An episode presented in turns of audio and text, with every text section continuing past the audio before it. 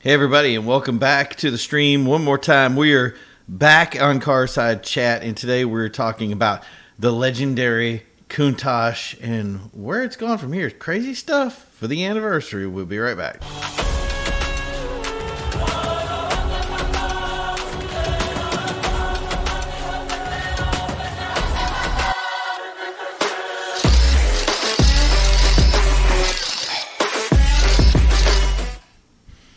Hey everybody, and welcome back. This is your host Primo, and I say I forgot my logo thing again, man. I just stink at this. That was it right there, big old Primo. So make sure you follow me.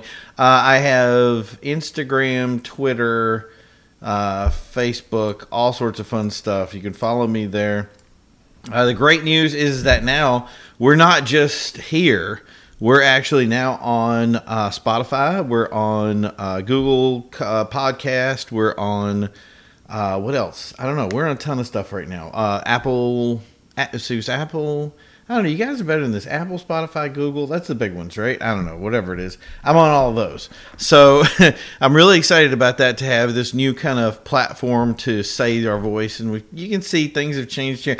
I got a lot of stuff that I really need to work on to make this whole rig work right. And I'm telling you, you guys with the live streaming stuff, the guys, you guys are good at it. I am really uh, impressed with your ability. It's something that I just, I don't know. I'm I'm trying to get to it. So I I see all this stuff, and I just want to buy the, you know, the twenty thousand dollar thing where I press the button and I do it. It's real easy. Blah blah blah. But I end up with kind of a system where I'm like kind of fighting myself out, and I have, see, I do more soundboard stuff and I do stuff where I want to make you know phone calls and have people on meetings and stuff like that, which I do want to have down the road. We're gonna have Zoom meetings. I just really need to figure out how this system works so we can get it. We might just do it in pieces. I, I don't know. We'll see how that comes about, but that's really not the the story for today. The story for today is the Countach. Uh, I don't know. Have you guys? I have. It's what got me into the car scene a lot of people I've said this about. Obviously, my, my grandfather and my family got me into it at the very beginning. Uh, there was always this big Ford versus Chevy fight uh, that was in us. I'm, I'm actually from um, the Martinsville, Virginia area. So, Martinsville is NASCAR country, and you're always going to get that fight. It's always the Ford versus Chevy. But we went to see um, Smokey and the Bandit, and that was the one where I kind of fell in love with the Trans Am. For most of my life, I've really owned kind of the Trans Am thing. But when I moved uh, to Massachusetts in about, I want to say, uh, I think it was 87, a little bit before that, but I remember it really kind of sparking it in 87 was I moved up here and I opened up a magazine and there was this Countach and that thing was just, it, it, it kind of hit something. It was like the spark plug that, you know, fired the ignition and all of a sudden it was like, you know, I, I feel like I could be a car guy. And that's why I've owned the 944. That's why I loved the, you know, all these different cars and I remember we went and had a Countach priced out at the time. I, it was like I said, it was eighty seven. I think we priced it out. It was around one hundred and fifty thousand uh, dollars. It was it was two thousand dollars down, and my insurance would have it would be two thousand dollars a month for my insurance, and then it would have been two thousand dollars a month for the payment for it. So I kind of said, you know, I don't think I'm kind of ready for that right now. Uh, but I ended up buying an '82 Trans Am at the time, and that was the car that I actually got my license with in the middle of a snowstorm. So I remember driving, and they were going to. They said we're going to do all these tests with you and and do this stuff, and then the guy in the car in front of me crashed, and this car that was supposed to be really bad in the the ice uh, the guy in front of me crashed and I just drove around him. I was like, yeah, no big deal. Uh, and he was like, you know what, we're just turning around right now and going back because I think it was more of a safety issue.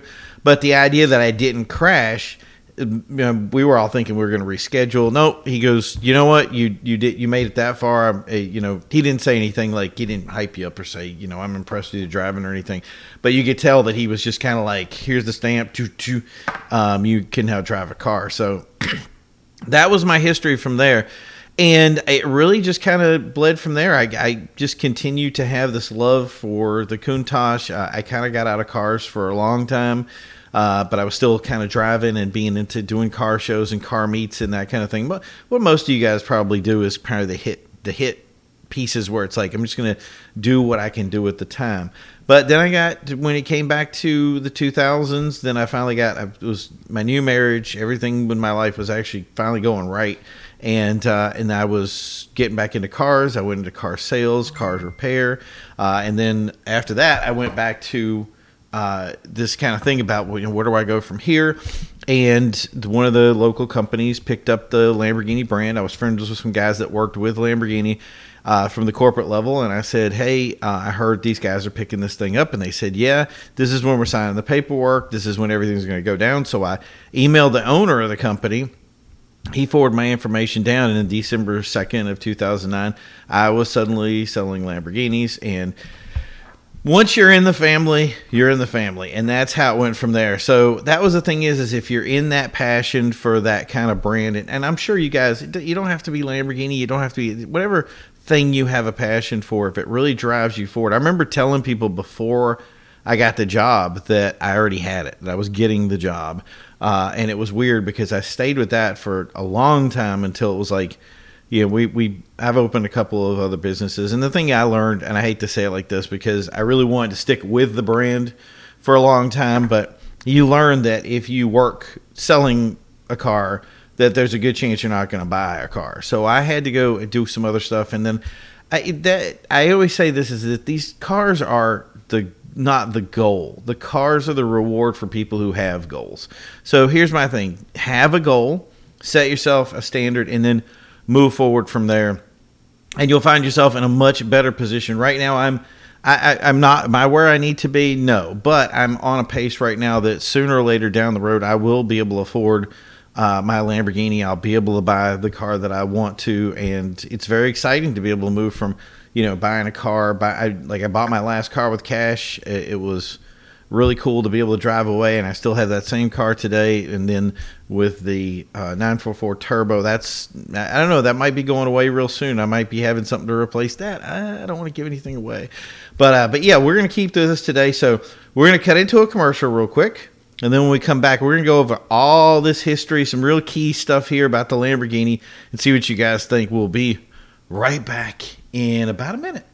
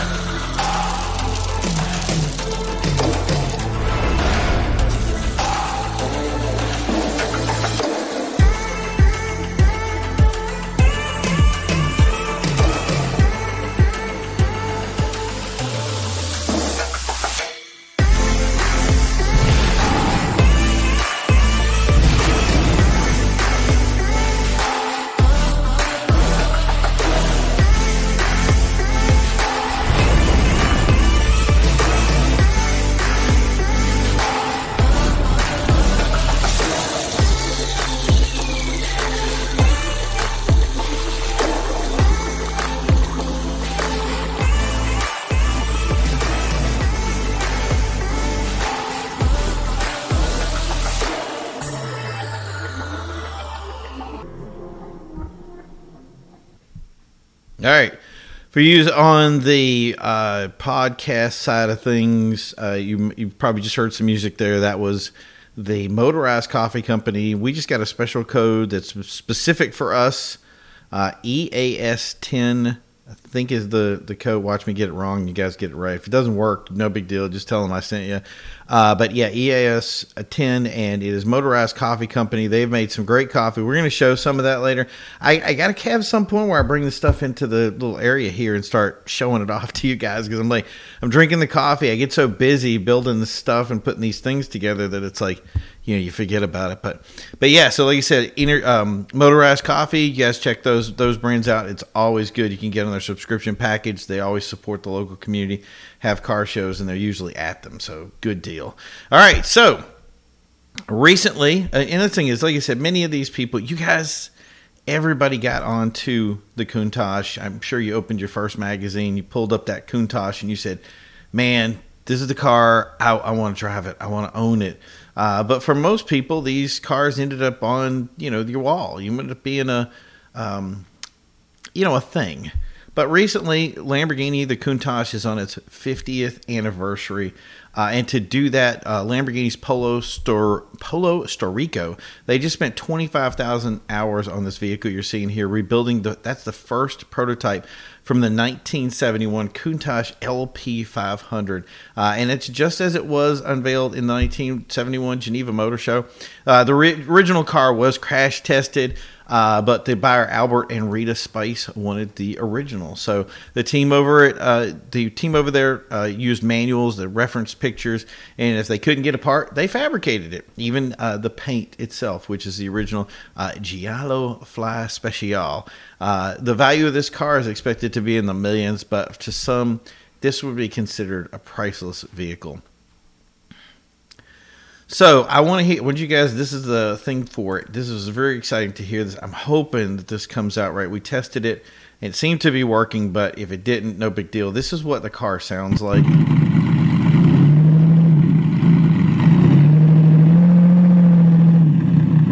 hope that's got volume to it. So distinct.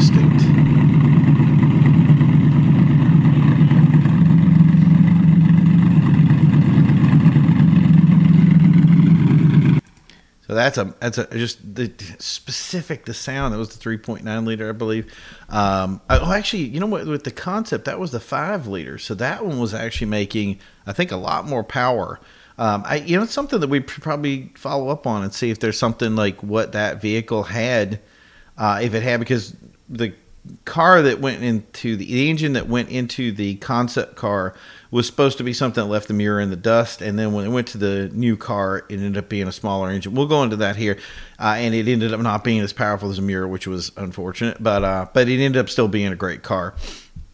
So what we're going to go through some of the evolutions here. So, uh, but why is this car considered so special? Why, why do people celebrate this thing? For for this vehicle, many of you today may may have forgotten this, but there's a reason that this is possibly the most celebrated vehicle in history. And this it started 50 years ago. It was unveiled at the 1971 Geneva Motor Show. It was manufactured between 1974 and 1990, uh, overseen overseen by the chief designer Paolo Stanzani under the project name LP112. Uh, you need to remember this. This was coming off the Miura. This was the first car to bear the title supercar. So this needed to be special. It needed to be a mid-engine, rear-wheel drive, and also address some of the design flaws that the Miura that had. That that, that really was because the Miura was something they kind of designed in the basement. A couple of guys, uh, Ferruccio did not want a race car in his team. He didn't like it because that's what kind of ruined his life when it came to. Um, when he bought his Ferrari, the, the problem was is he thought the Ferrari was specifically uh, focusing on racing and not on the car itself and the drivers, and that's why he thinks that you know what I mean. It it just kind of ruined the whole thing for him. So that's the thing is once the Miura had success though he, he kind of had to get on board so he really kind of championed the Countach and said okay now we're jumping in with both feet. And there, that was the idea the Countach was going to fix some of the uh, the problems that the Miura had. And the what came out was it was an iconic design. It was from House Bertone. Uh, he, that was headed by Marcello Gandini uh, Italian wedge shape that was would be known as uh, was first introduced in the 1970 Lancia Stratos Zero. But the Countach will get the attention it deserved, unlike the Stratos. Uh, but m- many argue where the name came from when it came to Countach, which I think was kind of interesting. Uh, typically, Lamborghini drew its name from bullfighting, but the Countach was different.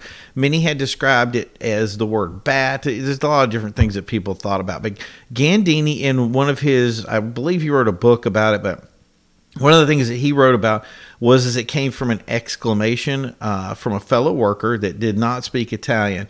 Uh, when he was surprised every time he would he would get you know excited about something, he'd be like ah Countach. So uh, Gandini looked over and said jokingly, you know maybe we should just call the car Countach because the guy's saying it all the time. Uh, and it was kind of a joke. Nobody took that really seriously. But then later, uh, they had Bob Wallace repeat the term, and he had a specific accent. And when he came, when he said the word Countach and it came out the way it did, it sounded very unique, and it kind of just settled in. So that was their deal. Uh, so this is the car at the time was I'm going to say controversial. A lot of people say controversial. I'm not going to say controversial, but it was more of the idea that it was so cutting edge that I think a lot of people kind of looked at this and went, "What's up?" And that was because of the wedge design was it was interesting. It was most notable for the unique scissor door configuration, and that would follow the flagship vehicles of Lamborghini through its life. Even today, the Aventador uh, has those uh, specific scissor door features that everybody did. Now, a lot of people will say the scissor doors are designed because uh, the test driver Valentino Balboni, great guy by the way, tell guy could talk about uh, rust peeling and you'd listen to him all day. But uh, Valentino supposedly when he backed up he couldn't see, and they they said that they installed the scissor door. That was not the case from my research or from the stuff that I know. I never asked him specifically, but I should have. Uh, but that's the thing is, is there there was other features that were put into the Countach because of the limited rear visibility in it to allow people like a uh, like a periscope setup that was allowing people to look out the back.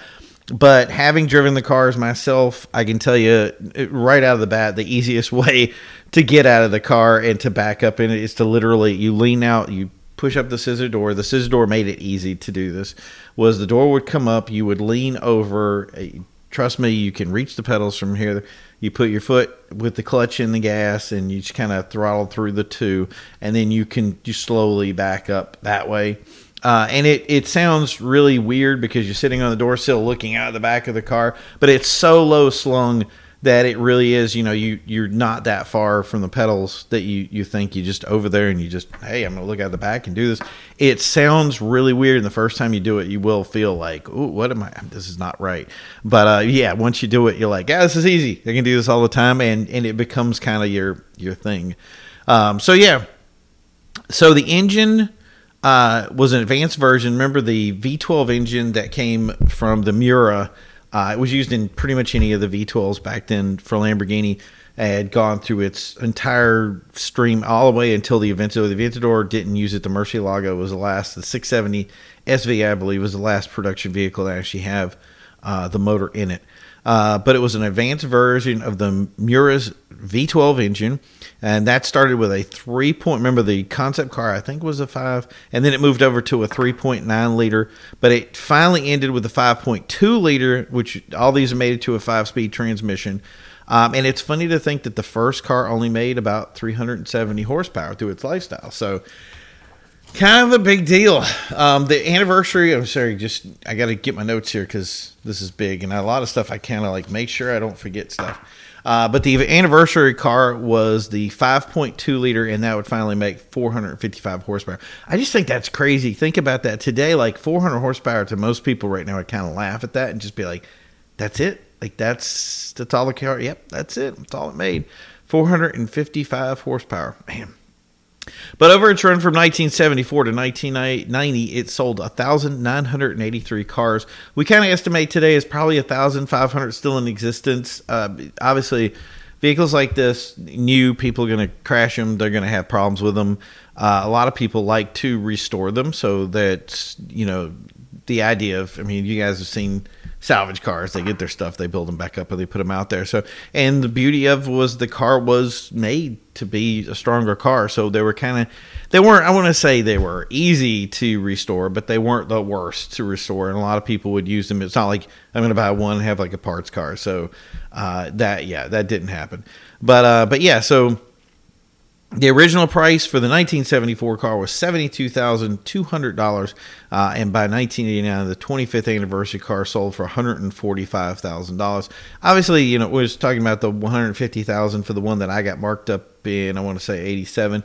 That's general markup. Most of the companies out there that sold these cars, it took money to import them. We'll get into that in a second. But today, that same car would sell for $400,000. So, and I think the going rate right now is around a 300,000 for most of the Countaches you're going to see. Uh, but crazy enough, the Countach was not designed uh, to sell to its largest market, which was the United States. U.S. buyers wanted them.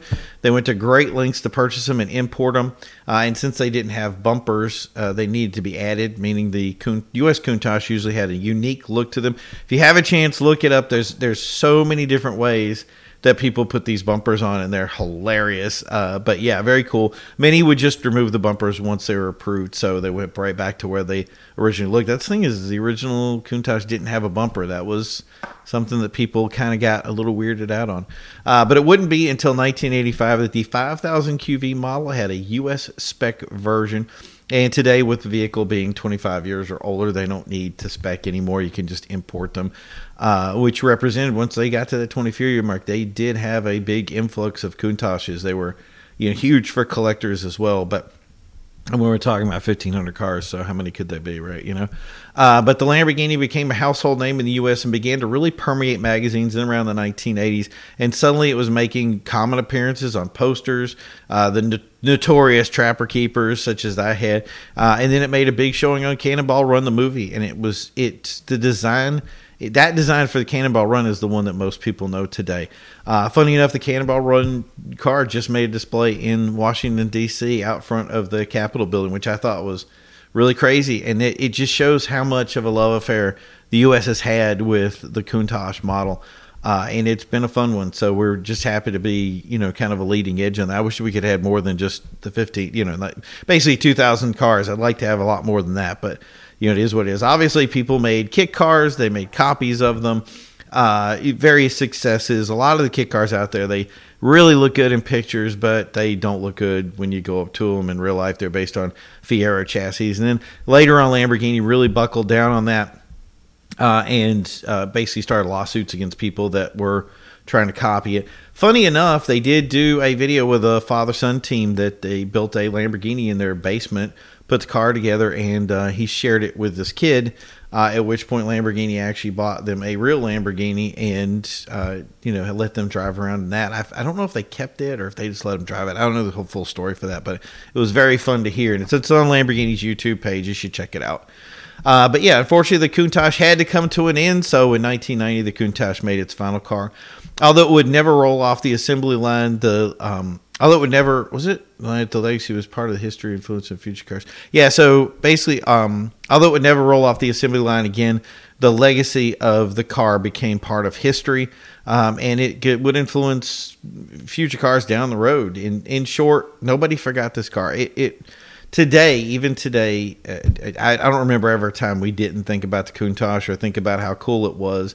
Uh, I believe it made its um, it was the fastest production vehicle. I want to say it was 87, 88, somewhere in there. Um, things that you forget to do the research now that you're you're on the show, right? Uh, but yeah, so we ended up uh, looking into that. They tons of times that it was it was the fastest car. It really was kind of a weird car up over certain speeds though. So ask people that own them. I've never really taken up to any kind of you know massive speed with them. I don't, I don't remember how fast I've ever taken a Lamborghini. Uh, but yeah, those those guys will tell you they're they're very involved cars, and you need to pay attention to them. It's it's an actively driven car, so you want to make sure that you're paying attention when you're driving it. Um, so yeah, today uh, the access to the vehicles through social media it, it really did blow the car up, and even more so.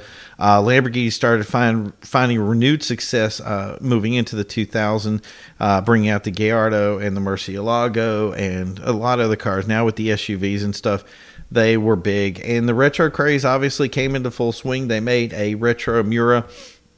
Um, so that was something that they, you know, commonly see redesigns these retro vehicles from fans. Uh, and especially in pictures, they just take the Countach and you know remake it. Uh, but Lamborghini stated when they did the Miura that they did not plan to jump on the retro craze. They they said Lamborghini was all about the future and they didn't go back in the past.